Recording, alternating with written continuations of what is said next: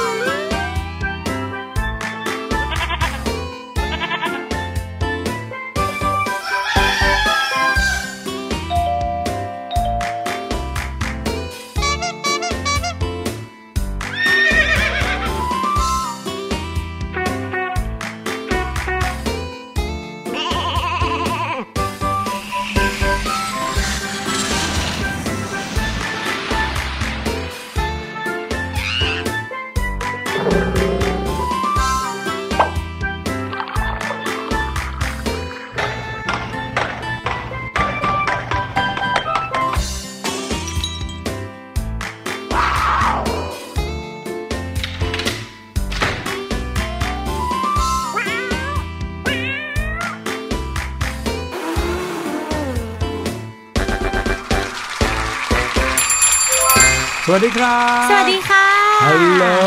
ต้อนรับทุกๆคนนะครับเข้าสู่รายการเสียงสนุกครับ พี่หลุยแล้วก็พี่แนนนะครับ มาอยู่กับน้องๆอีกเช่นเคย ใครที่กดเข้ามาฟังเทปนี้บอกเลยว่าโชคดีมากทำไมคะๆเพราะว่าพี่หลุยจะอัปเดตข่าวที่เกี่ยวข้องกับความก้าวหน้าของโลกใบนี้ โอ้โหโอ้โหตื่นเต้นเลยตื่นเต้นเลบอกยเลยวันนี้นะฮะเป็นข่าวที่น่าตื่นเต้นมากๆ แล้วก็เป็นข่าวที่เรียกว่า อาจจะเป็นข่าวดีมของประชาชนประชาคมทั้งโลกนี้เลยก็ว่าได้โอ้โหน่าตื่นเต้นมากเลยตื่น้นเต้อนงๆแบบเลยนะครับอยากฟังแล้วค่ะพี่หลุย ฟังข่าวได้ทุกมุมโลกค่ะจากรายการเสียงสนุกนะครับ ในช่วงหน้าก็คือ What's Going On เนาะใช่แล้ววันนี้มีข่าวอย่างที่บอกนะครับเป็นเรื่องของเทคโนโลยีที่ทำให้พวกเราทุกคนเนี่ยอาจจะ เข้าถึงโลกอินเทอร์เน็ตได้ดีขึ้น ในอนาคตอันใกล้นะครับ นอกจากนั้นนะครับยังมีข่าวที่ทำให้เรายิ้มได้อ่ายิ้ม อืมเพราะว่าข่าวนี้เกี่ยวกับการยิ้ม พูดถึงการยิ้มแล้วเนี่ย พี่แนนว่าการยิ้มเนี่ยมีข้อดียังไง ยิ้มทำให้พี่แนนมองอีกคนนึงอะค่ะครับที่อีกคนนึงยิ้มนะครับเขามีความสุขแล้วเราก็ได้รับพลังความสุขนั้นมาด้วย ขนาดนั้นเลยโอ้แล้วถ้าเกิดว่าเรายิ้มล่ะครับ จะเกิดอะไรดีๆ กับตัวเราบ้าง สำหรับพี่แนนเหรอคะอืมยิ้มแล้วก็ทำให้คนรอบข้างอะเห็นว่าเราน่ารักอืมอันเนี้ยตรงประเด็นเลยนะจริงเหรอถึงแม้ว่าจะดูเหมือนชมตัวเองนิดนึงก็ตาม แต่ว่าน้องๆครับ คุณพ่อคุณแม่ครับ ใครที่ฟังอยู่ตอนนี้นะครับ ลองยิ้มดูสิครับเห็นไหมเนี่ยพี่หลุยพูดไปยิ้มไปนะ อยู่ดีๆ ก็เกิดอารมณ์ดีขึ้นมาซะอย่างนั้นโอ้ มันเป็นอะไรที่อัตโนมัติมากๆเลยนะอืมแล้วจะบอกว่ามีงานวิจัยมารับรองในเรื่องนี้ด้วยค่ะเกี่ยวกับเรื่องของการยิ้มอืมแม้กระทั่งฝืนยิ้มนะ ก็ยังทำให้เราเนี่ยรู้สึกดีขึ้นได้ น้องๆบอกฝืนยิ้มนี่ต้องฝืนขนาดไหนคะสมมุติว่าตอนนี้อารมณ์เสียสุดๆสิครับอ๋อโกรหงุธดหงิดโกรธมากเลยโอ้โอ้โหทำไมรถติดขนาดนี้ แถมการบ้านที่ทำไปก็ลืมเอาไปส่งคุณครู อ้าว สุดยอดแห่งความหงุดหงิดเลย อยู่ดีๆ ยิ้มออกมาสิครับยิ้มยิ้มเงี้ยเอ๊ะมันดูยากเนาะ ยิ้มฝืนแห้งหรือเพื่อนๆอาจจะแบบกวนประสาทจังเลย อย่างงู้นอย่างนี้ๆหันไปยิ้มให้เพื่อนเลย เออ ลองรู้สึกว่าถ้าเรายิ้มจะเป็นยังไงลองอืมจินตนาการดู วิธีการจินตนาการที่ง่ายที่สุดก็คือการลองยิ้มออกมาดูอืมอ่าพี่แนนคิดว่าถ้าในกรณีที่เพื่อนมาแกล้งเราครับแล้วหันไปยิ้มให้เพื่อนเนี่ย พี่แนนคิดว่าอันเนี้ยเพื่อนน่าจะว่าเราเป็นบ้าไม่หรอกพี่หลุยว่านะ จะทำให้เพื่อนชะงักไปนิดนึงเออแบบเฮ้ยเฮ้ยนี่ยิ้มทำไมเราเรา แกล้งเขานะ ยิ้มเออทำไม ยิ้มให้เราทำไม วันนี้นะครับ เดี๋ยวช่วง What's Going On จะมาเล่าถึงอานุภาพของการยิ้มโอ้โหแล้วก็รวมไปถึงความมหัศจรรย์ของการยิ้มด้วยนะครับค่ะนอกจากนั้นแล้วยังมีข่าวที่เกี่ยวกับอุทาหรณ์ของคนที่เลี้ยงสุนัข หรือว่าอืมน้องหมาน้องหมาเนี่ยใคร ๆ ก็รู้นะครับว่าเป็นเพื่อนของมนุษย์มาตั้งแต่โอ้โหสมัยดึกดำบรรพ์แล้วใช่นะครับ กี่รุ่นต่อกี่รุ่นผ่านมา น้องหมาเนี่ยมีทั้งความรักให้เราอืมมีทั้งความซื่อสัตย์แต่บางทีนะครับพฤติกรรมของน้องหมาเองก็อาจจะทำให้เกิดความเสียหายได้นะครับไม่ว่าจะเป็นเรื่องเล็กเรื่องน้อย หรือใหญ่ขึ้นมาหน่อยนะครับก็อาจจะทำให้เรารู้สึกแบบ โอ้ยปวดหัวจังเลยทำไมถึงได้กัดเก่งขนาดนี้อะไรถ้าอย่างอยู่นี้ที่บ้านเนี่ยอ่าเหมือนเมื่อวานเราพูดว่าน้องแมวเขาต้องรับเล็บของเขาใช่ไหมครับโซฟงโซฟาบ้านน้องๆเนี่ยก็อาจจะเป็นรูเป็นรอย มีน้องหมาก็เช่นเดียวกันค่ะ น้องหมาอาจจะไม่ค่อยได้รับเล็บ แต่ว่าครับน้องหมาเขาจะกัดเลยใช่แล้วก็แทะเลย ถูกต้องนะครับ แต่ว่าข่าวที่จะเอามาเล่าในช่วงหน้านี้นะครับ เป็นข่าวอุทาหรณ์ที่ค่อนข้างร้ายแรงเหมือนกันอืมนะครับ แล้วก็เป็นเรื่องที่เราสามารถป้องกันไม่ให้เกิดเหตุการณ์ร้ายแรงนี้ได้ด้วย ถ้าเราใช้ความระมัดระวังที่มากเพียงพอนะครับ แต่ว่าข่าวนี้ไม่ได้เกิดขึ้นในประเทศไทยนะค่ะแต่ว่าก็น่าคิด น่าติดตามเหมือนกันนะครับ เดี๋ยวเรามาคุยกันในช่วงหน้า แล้วก็ช่วง รู้หรือไม่วันนี้พี่ลูกเจี๊ยบก็มาพร้อมกับเรื่องราวว้าวๆอีกแล้ว ใช่แล้วแหมอดจะรอติดตามไม่ได้แล้วนะครับน้องๆก็อย่าเพิ่งรีบ fast forward ไปข้างหน้านะค่ะใจเย็นๆ ฟังช่วงของ What's Going On ก่อนอ่ามาคุยกับพี่หลุยกับพี่แนนก่อน ครับผมแล้วก็ในช่วงสุดท้ายนะครับ ช่วงห้องเรียนสายชิววันนี้จะมาพร้อมกันกับสิ่งที่ติดค้างกันไว้ค่ะเมื่อสักสัปดาห์ที่แล้วมั้งอืมเราพูดถึงคำไวยพจน์ใช่ก็คือคำคำไว้ที่พูดมีความหมายเหมือนกันแต่เขียนไม่เหมือนกัน แตกต่างกันไปหมดเลย เยอะมากเออมีเยอะมาก ครับผมวันนี้จะมารู้จักกับอีก 2 แบบนะครับเป็นรูปแบบคำอีก 2 แบบที่เราพบเห็นได้ง่ายเลยในชีวิตประจำวันในการใช้ภาษาไทยนะครับ เดี๋ยวจะเป็นอะไรติดตามกัน แต่ว่าตอนนี้ไปฟังเพลงกันก่อนดีกว่าค่ะมีเพลงเพราะๆรอน้องๆอยู่ครับ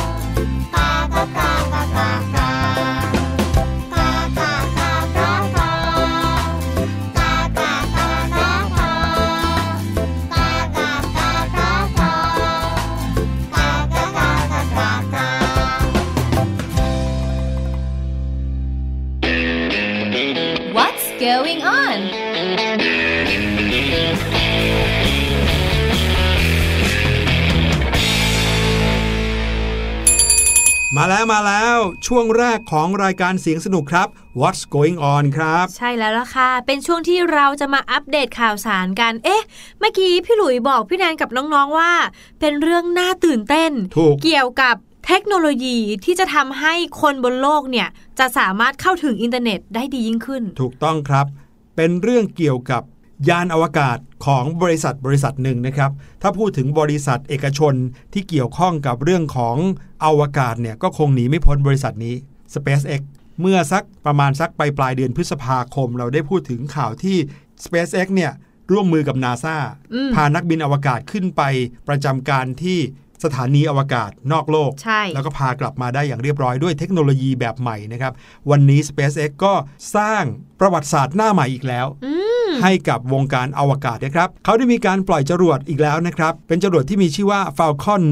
ค่ะ9ส่งดาวเทียมรวม 61 ดวงโอ้โหสู่วงโคจรของโลกนะครับ ซึ่งทำสถิติใหม่อันหนึ่งด้วย ก็คือเขาได้มีการใช้ซ้ำจรวดขับดันเป็นรอบที่ 6 แล้ว รอบที่อ่า6น้องๆอาจจะงงนะคะว่าจรวดใช้ซ้ำเนี่ยมันเป็นยังไงคะพี่หลุยอืมมันใช้เหอกับซ้ำว่ายังไงอะเหมือนกับ ของรีไซเคิลหรือเปล่าอะไรแบบนี้เอออะเดี๋ยวไว้จะมาเล่าให้ฟังนะครับ เรื่องนี้เกิดขึ้นเมื่อประมาณสักช่วงวันที่ 19-20 สิงหาคมที่ผ่านมานะค่ะบริษัท SpaceX ของนายอีลอนมัสก์เนี่ยเขาประสบความสำเร็จอีกครั้งแล้ว ในการปล่อยจรวด Falcon 9 หรือว่า Falcon 9 นะครับ บรรทุกดาวเทียมที่มีชื่อว่า Starlink นะครับจำนวนถึง 58 ดวงขึ้นไปบนชั้นบรรยากาศของโลกค่ะส่งขึ้นไปทำไม ดาวเทียม Starlink เนี่ยเป็นดาวเทียมที่มีเอาไว้ส่งสัญญาณอินเทอร์เน็ตครับอืมแล้วคิดดูดิส่งขึ้นไปถึง 58 ดวงนะครับ รวมไปถึง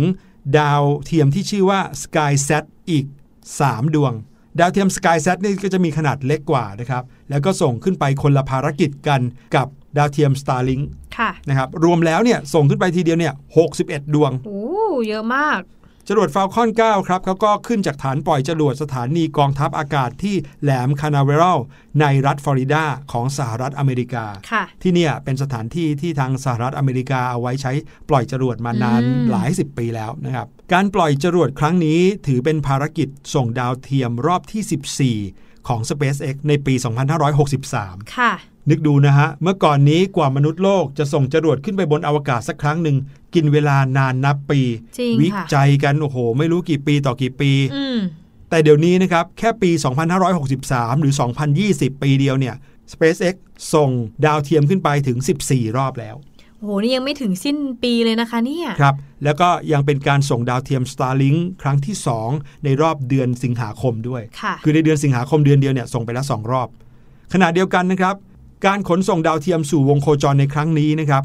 จรวด Falcon 9 ยังได้ทำสถิติใหม่ในการใช้ซ้ำจรวดขับดันท่อนที่ 1 ซึ่งใช้ซ้ำนะครับเป็นถึงครั้งที่ 6 แล้ว โอ้อืมอธิบายน้องๆอย่างนี้ครับที่เมื่อกี้นี้พี่แนนถามเอาไว้ใช่ไหมครับ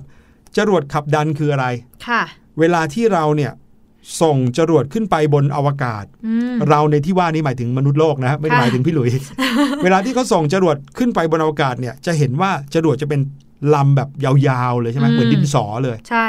ในลำยาวๆนั้นเนี่ยนะครับ มีจรวดอยู่ทั้งหมด 4 ท่อนอืมโดยที่ตัวที่เป็นยานอวกาศ หรือว่า Starship จริง ๆ เนี่ยค่ะอยู่ยอดบนแค่ท่อนเดียวอืมแต่อีก 3 ท่อนข้างล่างเนี่ย คือแท่งเชื้อเพลิงหมดเลยอืมแท่งเชื้อเพลิงที่ว่าเนี่ยก็เหมือนกับถ่านนะครับค่ะเป็นสิ่งที่จะช่วยดันตัวยานอวกาศที่อยู่ท่อนบนสุดเนี่ย ให้ลอยขึ้นไปจนถึงนอกโลกได้อืมถ้าไม่อย่างนั้นขึ้นไปไม่ถึงใช่ค่ะก็เลยต้องใช้แรงดันของเชื้อเพลิงเนี่ยเยอะมากค่ะ ทีนี้นะครับเมื่อก่อนนี้เนี่ยเวลาที่ยานอวกาศถูกปล่อยขึ้นไป เจ้าแท่งเชื้อเพลิงเนี่ยก็ถูกปล่อยขึ้นไปพร้อมกันด้วยค่ะเมื่อถึงความสูงระดับหนึ่งแท่งเชื้อเพลิงนั้นก็จะถูกปลดออกจากยานแล้วก็ หลุดลงมา หล่นลงมายังพื้นเบื้องล่าง ซึ่งนาซาเขาก็จะใช้วิธีการคำนวณ ให้เจ้าแท่งเชื้อเพลิงที่หลุดลงมาเนี่ยค่ะหล่นลงไปในมหาสมุทรโอ้จะไม่โดนคนใช่ไหมจะได้ไม่โดนคนนะครับ เสร็จแล้ว แท่งเชื้อเพลิงและยานอวกาศที่เหลือก็ลอยขึ้นไปจนสูงอีก พอหมดเชื้อเพลิงของท่อนต่อไป ท่อนต่อไปก็จะหลุดแล้วก็หล่นลงมาอีกอืมเป็นแบบนี้นะครับจนกระทั่งเหลือยานลำสุดท้ายลำเดียวอยู่บนสุดที่หลุดออกไปนอกโลกค่ะนะครับแล้วก็ขึ้นไปปฏิบัติภารกิจเขาก็ขับเคลื่อนอีกทีหนึ่งอืมแต่ว่านะครับ SpaceX เนี่ยล้ำยิ่งไปกว่านั้นอีกค่ะทำภารกิจในสิ่งที่นาซายังไม่เคยทำมาก่อนอืมก็คือเจ้า แท่งเชื้อเพลิงเนี่ยเมื่อหลุดลงมาแล้วแทนที่จะหล่นลงมาเฉยๆลงสู่พื้นเบื้องล่าง หรือว่าลงไปในมหาสมุทรค่ะทาง SpaceX เขาออกแบบให้แท่งเชื้อเพลิงนั้นเนี่ยสามารถที่จะถูกบังคับขับกลับเข้ามาที่ฐานส่งตัวได้ โอ้โห อืมเขาก็เลยสามารถนำกลับมาใช้ซ้ำได้ ใช่อู้เจ้าบรรดาแท่งเชื้อเพลิงที่หล่นลงมาเนี่ยแทนที่จะกลายเป็นแท่งเชื้อเพลิงที่ใช้แล้วทิ้งเหมือนเมื่อก่อนค่ะก็เลยกลายเป็นว่าถูกนำกลับมาใช้ซ้ำได้โอ้ เพราะว่าสภาพยังดีอยู่เหมือนเดิมเพราะว่าถูกบังคับเหมือนมาลงจอดนะครับ แต่เจ้าแท่งเชื้อเพลิงนั้นเนี่ยที่ตอนนี้ถูกบังคับได้แล้วใช่ไหมครับค่ะเขาไม่ได้บินมาลงจอดที่ฐานนะเขาบินไปลงจอดที่เรือควบคุมอัตโนมัติ เหมือนกับเรือนั้นนะเป็นแท่นชาร์จของเขาอีกทีหนึ่งนะครับ ซึ่งเรือลำนั้นจะไปรออยู่กลางมหาสมุทรแอตแลนติกค่ะเป็นไงนี่คือสถิติที่ถูกบันทึกขึ้นมาใหม่โดย SpaceX เลยนะครับโอ้โห ตอนนี้เจ้าแท่งนี้ก็ถูกนำมาใช้ซ้ำได้สุดยอดหกครั้งแล้วหกรอบเลยอะสุดยอดไม่ใช่แค่ครั้งหรือสองครั้งเนาะใช่ครับอืมหลังจากที่จรวดทะยานขึ้นสู่ท้องฟ้าได้ 8 นาทีนะครับ แล้วก็เสร็จภารกิจการส่งดาวเทียม สู่วงโคจรแล้ว จรวดขับดันท่อนที่1เนี่ยก็ได้กลับมาลงจอดตามกำหนดเวลาเลยค่ะคำนวณไว้แล้วกระทั่งว่าจะใช้เวลากี่วินาทีกี่นาทีในการที่จะลงจอดโโหเป๊มากถูกต้องครับ ส่วนดาวเทียมนะครับที่ถูกบรรทุกขึ้นไปเนี่ยนะครับก็มีอยู่ 3 ดวงจำได้ไหมที่ชื่อว่า Sky Sat ค่ะเจ้า Sky Sat เนี่ยมีภารกิจที่จะขึ้นไปเพื่อสังเกตการโลก สังเกตการโดยรอบนะครับ เจ้าดาวเทียม Sky Sat นี้ก็เข้าสู่วงโคจรเรียบร้อยแล้ว ใช้เวลาเพียงแค่ 12 นาทีครึ่งเท่านั้นเองโอ้โหนับจากการถูกส่งขึ้นจากฐานที่แหลมคานาเวรัลนั้น ส่วนเร็วมากดาวเทียมที่ชื่อว่า Starlink เขาก็จะไปโคจรรอบโลกครับ แต่เขาโคจรเพื่ออะไรรู้ไหมอืม ไม่ใช่เพื่อสังเกตการณ์โลกนะเขาโคจรอยู่รอบโลกเพื่อที่จะคอยส่งสัญญาณอินเทอร์เน็ตครับโอ้ส่งให้แก่กันและกันส่งไปเรื่อยๆอย่างเงี้ยนั่นแปลว่าในอนาคตอันใกล้ค่ะผู้คนบนโลกนะครับไม่ว่าจะอยู่ตรงไหนมุมไหนของโลก อยู่ใจกลางมหาสมุทรอยู่กลางป่าลึกอเมซอน หรืออยู่ตรงไหนก็ตามแต่ของโลกจะสูงจะต่ำบนยอดเขา ทุกคนจะสามารถเข้าถึงอินเทอร์เน็ตได้หมดเลย โอ้โห สุดยอดไหมนี่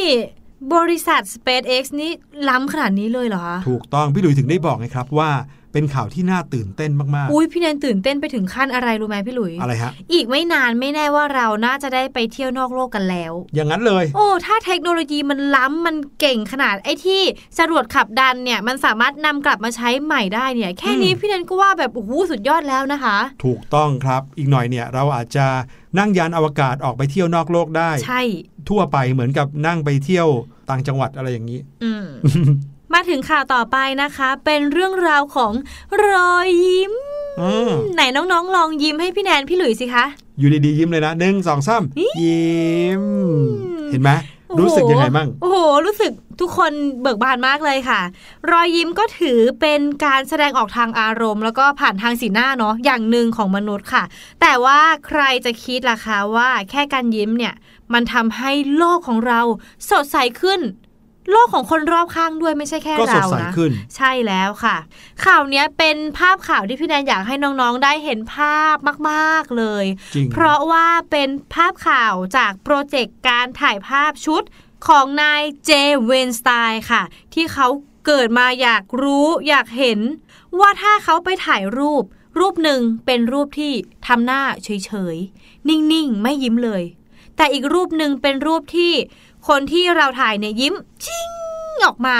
เขาจะรู้สึกแบบไหนและภาพนั้นจะเป็นแบบไหนค่ะ และสุดท้ายค่ะ เขาก็ได้คำตอบก็คือ รอยยิ้มนั้นมันสามารถเปลี่ยนให้ภาพภาพหนึ่งกลายเป็นภาพอีกภาพหนึ่งได้เลยทีเดียว แม้ว่าจะเป็นคนคนเดียวกัน โปรเจกต์ของเขามีชื่อว่า I just ask them smile นะครับอันนี้คือภาษาอังกฤษแต่ถ้าภาษาไทยก็แปลได้ว่า ผมก็เลยขอให้พวกเขายิ้ม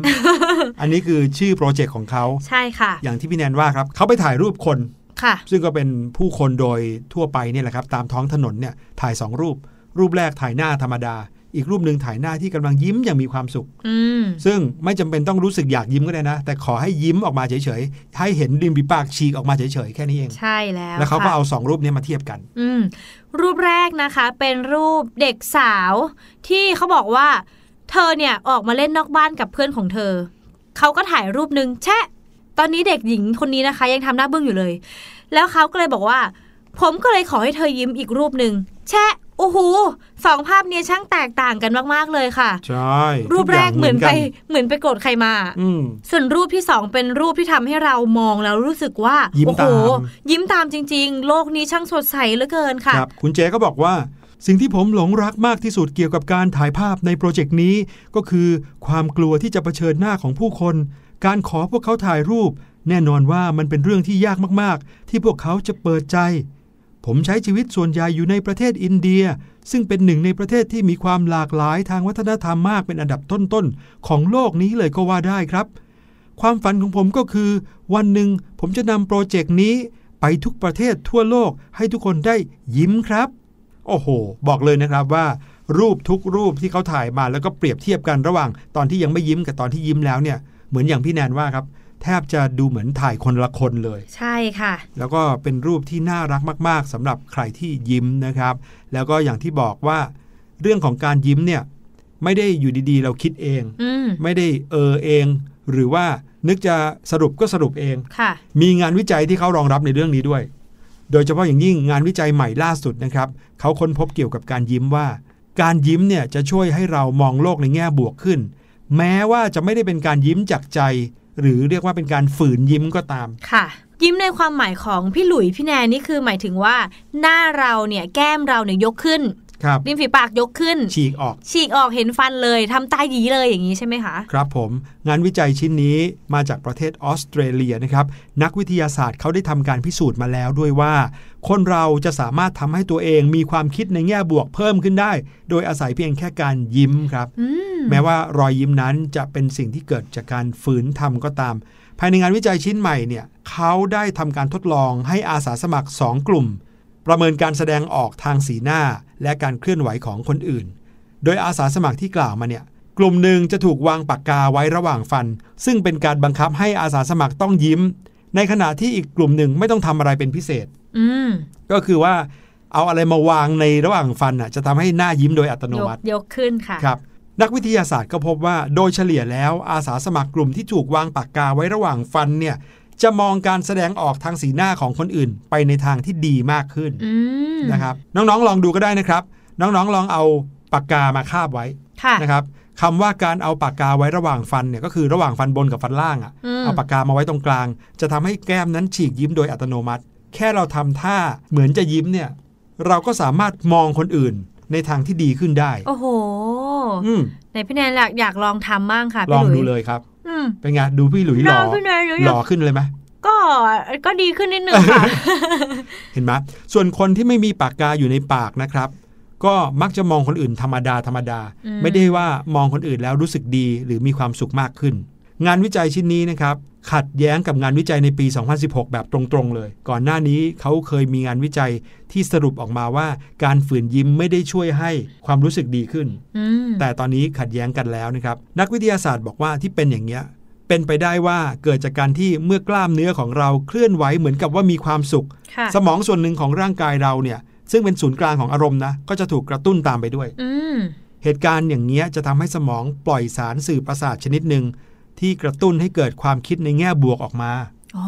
ซึ่งไม่เพียงแต่จะทำให้เรามีความสุขขึ้นเท่านั้นนะครับ แต่ยังทำให้เราคิดว่าทุกสิ่งที่อยู่รอบๆตัวนั้นมีความสุขไปด้วย ว้าว งั้นพี่แนนอยากจะเชิญชวนน้องๆ แล้วก็คุณพ่อคุณแม่ที่ฟังอยู่ตอนนี้นะคะ เรามาช่วยกันยิ้ม ใช่ ไม่ว่าจะโกรธกัน ไม่ว่าจะนี่โมโหอะไร หงุดหงิดอะไรมา ก็พยายามยิ้มสักนิดหนึ่งใช่พยายามยกหน้าขึ้นมา ถึงหงุดหงิดก็ยิ้มไว้ก่อน แต่อย่ายิ้มไว้เพิ่งก่อนคุยกับใคร ใช่ก็ค่ะอาจจะหงุดหงิดต่อได้นะครับ หนึ่งในทีมวิจัยนี้นะครับชื่อคุณรามอสเขาบอกว่า เมื่อกล้ามเนื้อของคุณบอกว่าคุณมีความสุข คุณก็จะมีแนวโน้มที่จะมองโลกรอบตัวคุณในทางบวกตามไปด้วยครับ ในทางสุขภาพจิต การค้นพบนี้ถือว่าน่าสนใจมากเลย พวกเราสามารถหลอกให้สมองเรารับรู้สิ่งเร้าที่เรียกว่าความสุข เราก็อาจจะสามารถใช้กลไกนี้ เพื่อช่วยส่งเสริมสุขภาพจิตได้ในอนาคตเลยทีเดียวละครับอืมเยี่ยมมากๆเลยค่ะอืมเห็นไหมนี่คืออานุภาพของการยิ้มนะครับ มาที่ข่าวสุดท้ายกันดีกว่าค่ะ เป็นข่าวที่บอกกันไว้เมื่อกี้ค่ะว่าเป็นอุทาหรณ์ของคนที่เลี้ยงสุนัขหรือว่าอืมน้องหมานะครับ เป็นเรื่องราวอุทาหรณ์ที่เกี่ยวกับน้องหมาและสายจูง ถ้าน้องๆหลาย ๆ คนเลี้ยงน้องหมาอยู่ที่บ้านใช่ไหมคะ เวลาเราจะพาน้องหมาออกไปเดินเล่นข้างนอก เราก็ต้องมีสายจูง ไม่งั้นบางตัวเนี่ยอาจจะไปวิ่งไปที่อื่น หรือว่าไปกัดคนอื่นใช่แล้วค่ะ อย่างแรกสุดเลยนะ ออกจากบ้าน พร้อมน้องหมาต้องมีสายจูงเท่านั้น ใช่ ใครที่เลี้ยงน้องหมาแล้วจะพาเขาออกจากบ้าน แล้วไม่มีสายจูงอย่าพาออกไป ใช่ค่ะ แต่ว่าเหตุการณ์นี้นะคะ กลายมาเป็นสาเหตุที่ทำให้ผู้อื่นเนี่ยบาดเจ็บและถึงกับเสียชีวิตได้เลยค่ะ ครับ เหตุการณ์นี้นะคะเกิดขึ้นที่มณฑลชานตงประเทศจีนค่ะ มีคลิปคลิปหนึ่งนะคะที่แสดงให้เห็นเหตุการณ์อุบัติเหตุของชายชราคนหนึ่งค่ะ ที่เขาก็ตอนแรกยืนอยู่ดีๆนะ แล้วก็มีน้องหมาเนี่ยวิ่งดุดๆน่าจะไล่น้องหมาอีกตัวหนึ่งอยู่ แล้วทีนี้ค่ะน้องๆ สายจูงที่อยู่กับน้องหมาเนี่ย มันดันไปพันเข้ากับขาของชายชราคนนี้ค่ะ ชายชราเนี่ยล้มลงค่ะและศีรษะของชายชราคนนี้ก็กระแทกที่พื้นอย่างรุนแรงเลยค่ะ ในคลิปนะคะ ชายชราคนนี้เขาก็ยืนอยู่บริเวณข้างถนนค่ะ ไม่ได้เดินไม่ได้ทำอะไรเลย ยืนอยู่เฉยๆค่ะ เสร็จแล้วสุนัขสีขาวตัวหนึ่งก็วิ่งมาอย่างรวดเร็วเลย ทีนี้ล่ะค่ะ ความโชคร้ายเกิดขึ้น สายจูงที่ติดมากับน้องหมาตัวสีขาว ก็ดันไปพันกับขา เสร็จแล้วด้วยแรงที่น้องหมาวิ่งไปใช่ไหมคะก็เหมือนไปดึงให้ชายชราเนี่ย ล้มลงไป แรงมากๆเลยค่ะน้องๆ เสร็จแล้วศีรษะของเขาก็ไปฟาดกับพื้นค่ะ ภายหลังจากเกิดอุบัติเหตุ ชายชราคนนี้ก็มีเลือดไหลออกจากศีรษะเป็นจำนวนมากค่ะ ถึงแม้ว่าทางแพทย์ฉุกเฉินนะคะ จะเข้ามาทำการปฐมพยาบาลเบื้องต้น แต่ว่าสุดท้าย ชายชราคนนี้ก็เสียชีวิตลงในภายหลังค่ะในคลิปนี้นะครับน้องๆ ตอนที่น้องหมาเขาวิ่งไล่อีกตัวหนึ่งมานะ แล้วก็ สายจูงของเขาเนี่ยก็ไปพันกับขาของชายชราคนนี้ ตอนที่ชายชราล้มลงไปแล้วเนี่ยจะสังเกตเห็นได้นะครับในคลิปนี้นะว่าเจ้าของสุนัขเนี่ยวิ่งตามมา แต่ไม่ได้สนใจกับอุบัติเหตุที่คุณตาหรือว่าชายชราคนนี้ล้มลงอืมต่างก็มีแต่วิ่งหน้าตั้งไปหาน้องหมาที่วิ่งเตลิดไป ใช่ค่ะ ดังนั้นเนี่ยชายชราคนนี้ก็เลยล้มลงหัวฟาดพื้น โดยที่ไม่มีใครวิ่งเข้ามาดูอืม แต่ว่าทางเจ้าหน้าที่ตำรวจก็ไม่ได้นิ่งนอนใจนะคะ ก็เริ่มดำเนินการสอบสวนสืบสวนในทันทีเลยค่ะ แล้วก็สามารถที่จะระบุตัวเจ้าของสุนัขตัวนี้ค่ะ แล้วก็นำตัวมาคุมขังไว้เป็นที่เรียบร้อยค่ะ ครับผมนี่เป็นอีกหนึ่งอุทาหรณ์นะอืมถึงแม้ว่าเราจะใช้สายจูง แต่ว่า ถือเอาไว้ได้อย่างไม่มั่นคงอะถือหลวมๆเอาไว้อย่างเงี้ย พอน้องหมาสะบัดไปด้วยความรุนแรงก็หลุดไป แล้วสายจูงนั้นก็กลายเป็นว่าไปพันขาคนอื่นล้มลงแบบนี้ก็เป็นเรื่องอุบัติเหตุจริง ๆ แหละนะครับ แต่เป็นอุบัติเหตุที่ไม่น่าเกิดขึ้นเลย ขอแสดงความเสียใจกับครอบครัวของชายชราคนนี้ด้วยนะครับ เอาล่ะเดี๋ยวพาน้องๆไปพักกันดีกว่า ฟังเพลงสบายๆกันบ้าง แล้วเดี๋ยวช่วงหน้าพี่ลูกเจี๊ยบรออยู่กับช่วงรู้หรือไม่ครับ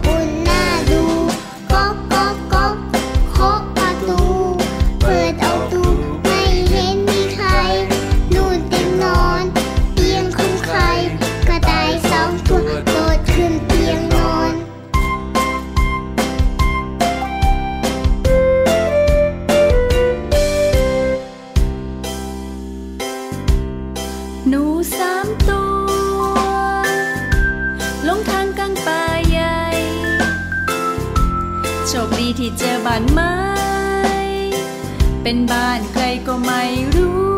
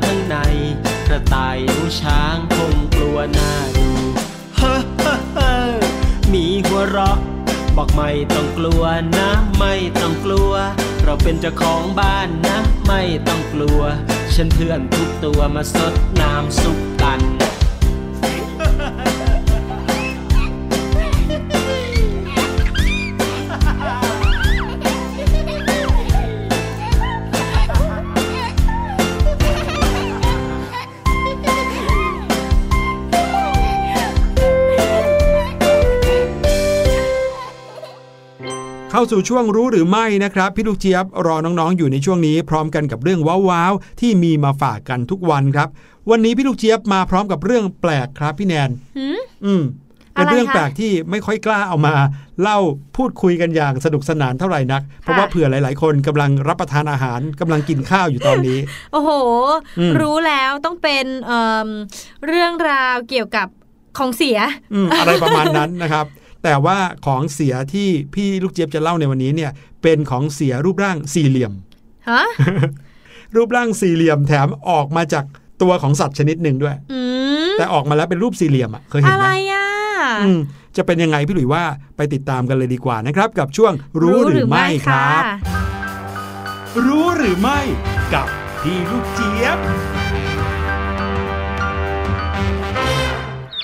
ดีค่ะ สวัสดีชาวเสียงสนุกทุกคนนะคะ แล้วก็ต้อนรับทุกคนเข้าสู่ช่วง รู้หรือไม่กับพี่ลูกเจี๊ยบค่ะวันนี้นะคะเรามาอยู่กันที่สวนสัตว์ค่ะ และที่สวนสัตว์ที่นี่นะคะ ไม่ธรรมดา เพราะว่ามีสัตว์ตัวหนึ่งให้ดูค่ะ แล้วเราจะไม่ได้มาดูกันธรรมดาค่ะ เพราะเราจะไปดูอุนจิหรือว่าอึอึของเขานั่นเองเอ้าวขำขำกันใหญ่เลยว่า พี่ลูกเจี๊ยบ พี่ลูกเจี๊ยบจะพามาสวนสัตว์เพื่อไปดูอึอึของน้องๆสัตว์กันทำไม นั่นก็เป็นเพราะว่าค่ะอึอึของเจ้าสัตว์ตัวนี้เนี่ยไม่ธรรมดาเลยค่ะอึของเขาเนี่ยนะคะมีรูปทรงที่แปลกมากเลย เพราะว่าเป็นรูปทรงสี่เหลี่ยมค่ะ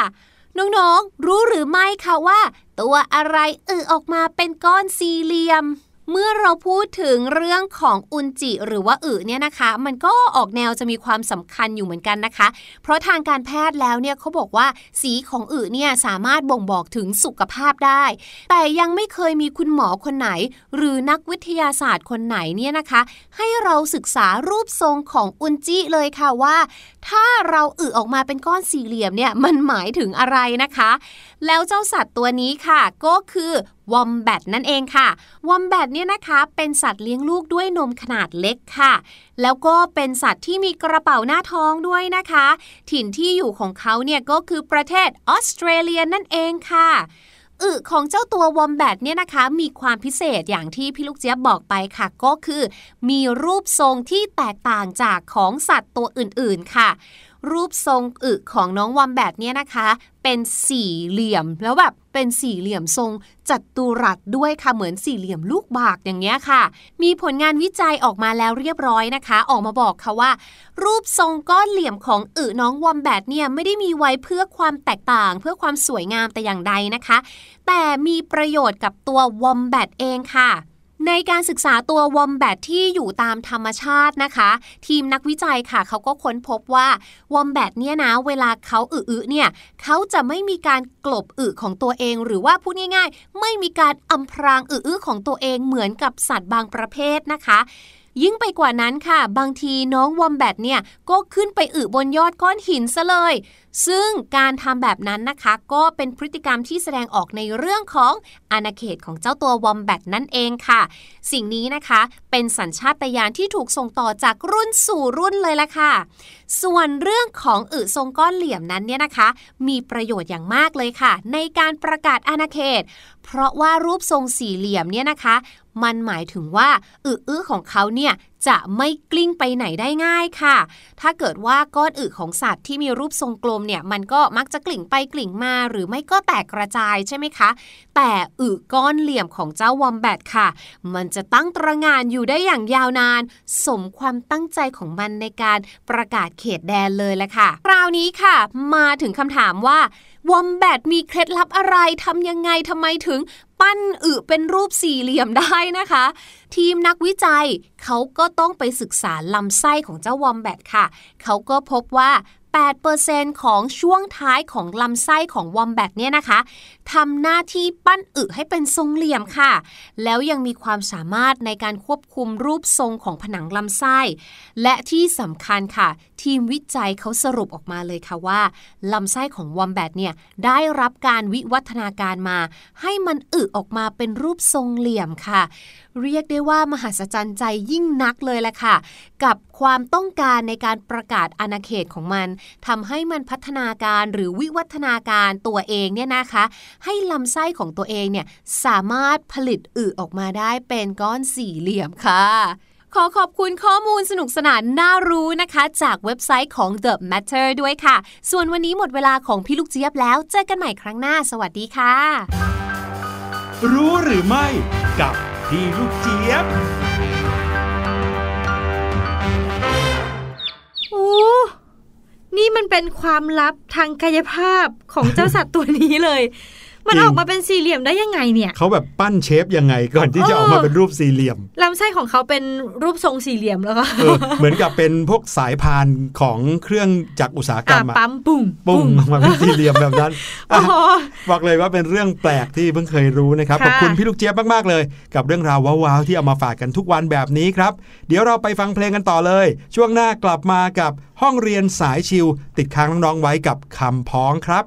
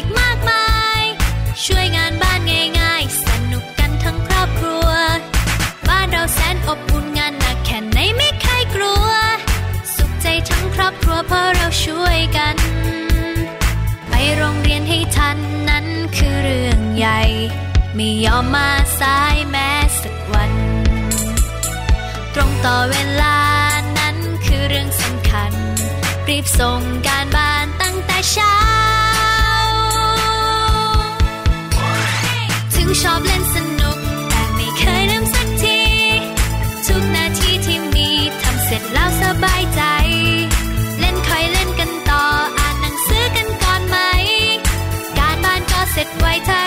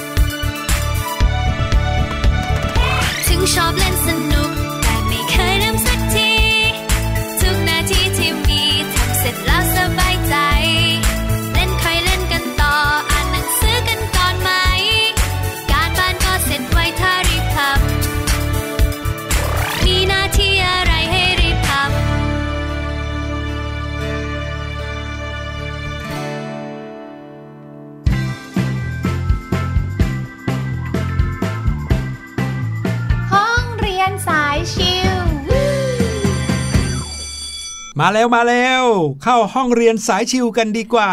ใช่แล้วค่ะ วันนี้เรามารู้จักกับคำในภาษาไทยเพิ่มขึ้นอีกหนึ่งใช่ชนิดแล้วครับนะเมื่อวันเนี้ยในสัปดาห์ที่แล้วนะค่ะถอยหลังไป 5 เทปนะครับ ถ้าเกิดว่าใครฟังย้อนหลัง ถอยหลังไป 5 เทป เราพูดถึงเรื่องของ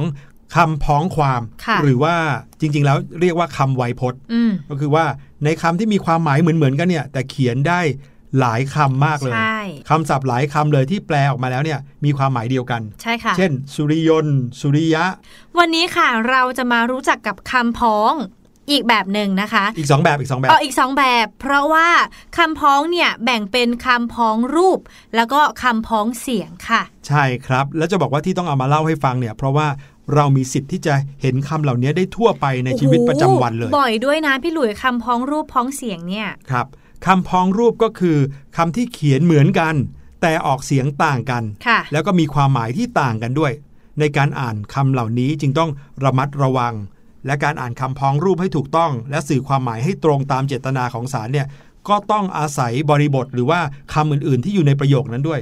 จะได้รู้ว่าคำที่เรากำลังจะอ่านเนี่ยมันมีความหมายอะไรกันแน่ ใช่แล้ว เช่น เช่นนะครับ เช่นคำว่าเพลาหรือคำว่าเพลา จะสะกดเหมือนกันเลยก็คือสระเอพอพาน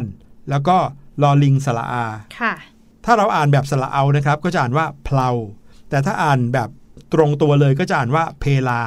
ซึ่งเขียนเหมือนกันเห็นไหมฮะเหมือนกันเปียบเลย แต่ว่าอ่านไม่เหมือนกัน และความหมายก็ไม่เหมือนกันด้วย ใช่ค่ะเพลาเนี่ยหมายถึงส่วนหนึ่งของรถก็คือตรงกลางระหว่างล้อสองข้างอืมเราจะเรียกว่าเพลาแต่เพลาเนี่ย แปลว่าเวลา ใช่แล้ว ดังนั้นเราก็ต้องอ่านคำคำนี้ให้ถูก เวลาที่น้องๆอ่านหนังสือหรือว่าประโยคยาวๆเนี่ยแล้วเจอคำคำนี้นะครับ น้องๆก็ต้องพิจารณาว่าควรจะอ่านว่าเพลาหรือเพลาอืมขึ้นอยู่กับว่าในประโยคนั้นหรือในย่อหน้านั้นเนี่ยเขาเล่าเรื่องอะไรเขาพูดเรื่องอะไรอยู่ ใช่แล้วเช่นถ้าค่ะพูดถึงชิ้นส่วนของรถยนต์น่ะก็คงจะไม่อ่านว่าเพลาอืถูกไหมครับ ใช่ค่ะ นี่คือคุณสมบัติของคำพ้องรูปนะครับคำพ้องรูปเนี่ยมีเงื่อนไขอยู่ 3 ข้อ ข้อแรกคือต้องเขียนเหมือนกัน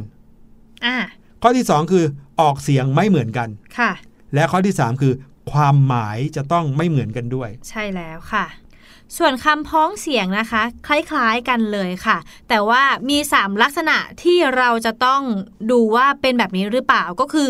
อ่านออกเสียงเหมือนกัน เขียนต่างกัน แล้วก็ความหมายต่างกันค่ะ ใช่คำพ้องรูปกับคำพ้องเสียงเนี่ยมีอย่างหนึ่งที่คล้ายกันก็คือ จะต้องความหมายไม่เหมือนกันค่ะ ถ้าความหมายเหมือนกันเนี่ยจะไม่เรียกว่าคำพ้องรูปหรือคำพ้องเสียง เป็นคำไวยพจน์นู่นที่เราอธิบายไปเมื่อสัปดาห์ที่แล้วใช่แล้วนะครับแต่พ้องรูปกับพ้องเสียงจะต่างกันตรงนี้ครับ พ้องรูปคือรูปอะการเขียนเขียนเหมือนกันอืมแต่อ่านไม่เหมือนกัน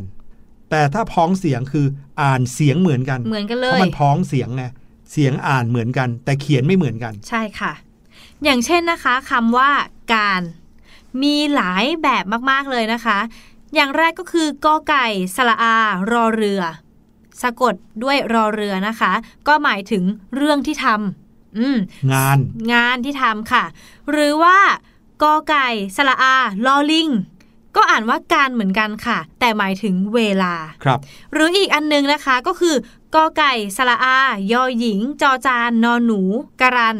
ก็อ่านว่าการเหมือนกันค่ะ แต่หมายถึงทอง ครับทั้ง 3คำนี้อ่านว่าการเหมือนกันหมดเลย ใช่แล้วค่ะคำอ่านก็คือกอไก่สระอานอหนูการอย่างเงี้ยนะครับ ซึ่งความหมายต่างกันเขียนก็ต่างกัน ใช่อะอีกสักตัวอย่างหนึ่งนะครับคำว่าสุขโอ้โหคำนี้เนี่ยชัดเจนเลย เยอะมากคำว่าสุขเนี่ยมีวิธีการเขียนเอาง่าย ๆ ก็คือ 3 แบบแล้วค่ะนะครับสอเสือสระอุกอไก่สุขอ่านว่าสุขเหมือนกันค่ะ หมายถึงสภาพของสิ่งหนึ่งที่เปลี่ยนมาจากดิบอะค่ะตรงข้ามกับดิบนะครับ หรือบางครั้งนะครับ เราป รุงอาหารด้วยการอืมต้มผัดย่างอะไรอย่างเงี้ยพอมันอยู่ในสถานะที่กินได้แล้ว เราก็เรียกว่ามันสุกใช่ไหมครับใช่ค่ะก็คือเวลาเราพูดถึงอาหารที่สุกก็แปลว่าเขากินได้หรือผลไม้ที่สุกใช่ก็คือแล้วว่าไม่ใช่ผลไม้ดิบอืมอีกสุกหนึ่งนะครับสอเสือสระอุขอไข่ สะกดด้วยขอไข่คำนี้อ่านว่าสุขเหมือนกัน แต่หมายถึงความสบายกาย ความสบายใจ ความรู้สึกดี ใช่คค่ะวามการมีความสุขนั่นเอง แล้วก็ใช้อืมคำว่าสุขใช่ไหมครับ และยังมีอีกสุขหนึ่งนะ ก็คือสุขที่เป็นวันศุกร์อะค่ะวันจันทร์อังคารพุธพฤหัสศุกร์